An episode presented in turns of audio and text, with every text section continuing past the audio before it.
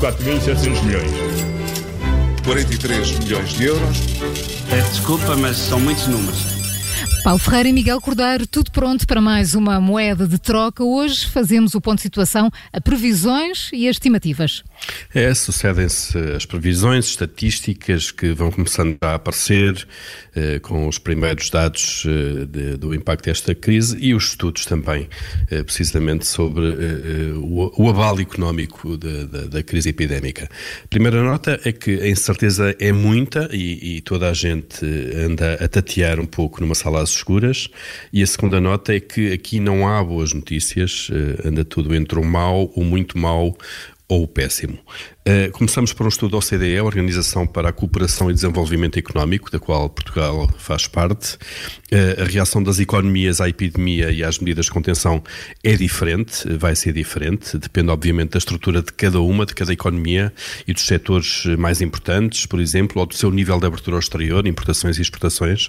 Uh, e em média a OCDE estima uma queda do PIB de 2% por cada, por cada mês que passe, em que a atividade económica se mantenha condicionada mais ou menos ao nível em que está condicionada hoje. Uh, portanto, 2% por mês uh, de perda de, de, produto interno bruto. O estudo diz também que o encerramento, se o encerramento continuasse por três meses, ou se continuar por três meses, sem qualquer fator de compensação, o PIB anual cairia 4 a 6%. E as contas da OCDE dizem que as medidas de contenção e quarentena estão a cortar 20 a 25% no nível de produção de muitas economias e o consumo privado está a afundar-se um terço. Os técnicos dizem mesmo que mudanças desta magnitude vão ultrapassar de longe tudo o que já foi vivido na crise financeira global em 2008 e 2009. Este, este estudo indica que Portugal pode ser um dos países mais afetados, será a 11 economia a sofrer mais impacto com as medidas de confinamento, numa lista que é liderada pelo México e pela Grécia. Atenção que não estamos a falar do impacto sanitário e epidémico, mas sim do impacto económico uh, por causa das medidas preventivas.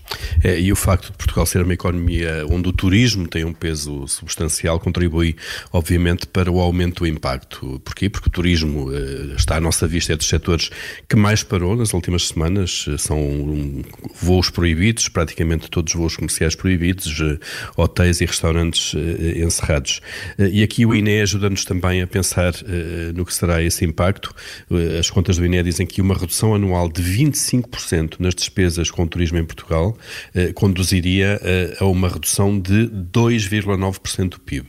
Ora bem, é fácil prever que a queda do turismo neste, neste momento é maior do que 25%, eh, é maior do que um quarto, eh, basta de facto olhar, olhar, olhar à volta eh, e também se adivinha que o arranque deste setor, eh, quando, quando, quando as medidas de contenção terminarem ou começarem a ser levantadas, vai ser lento.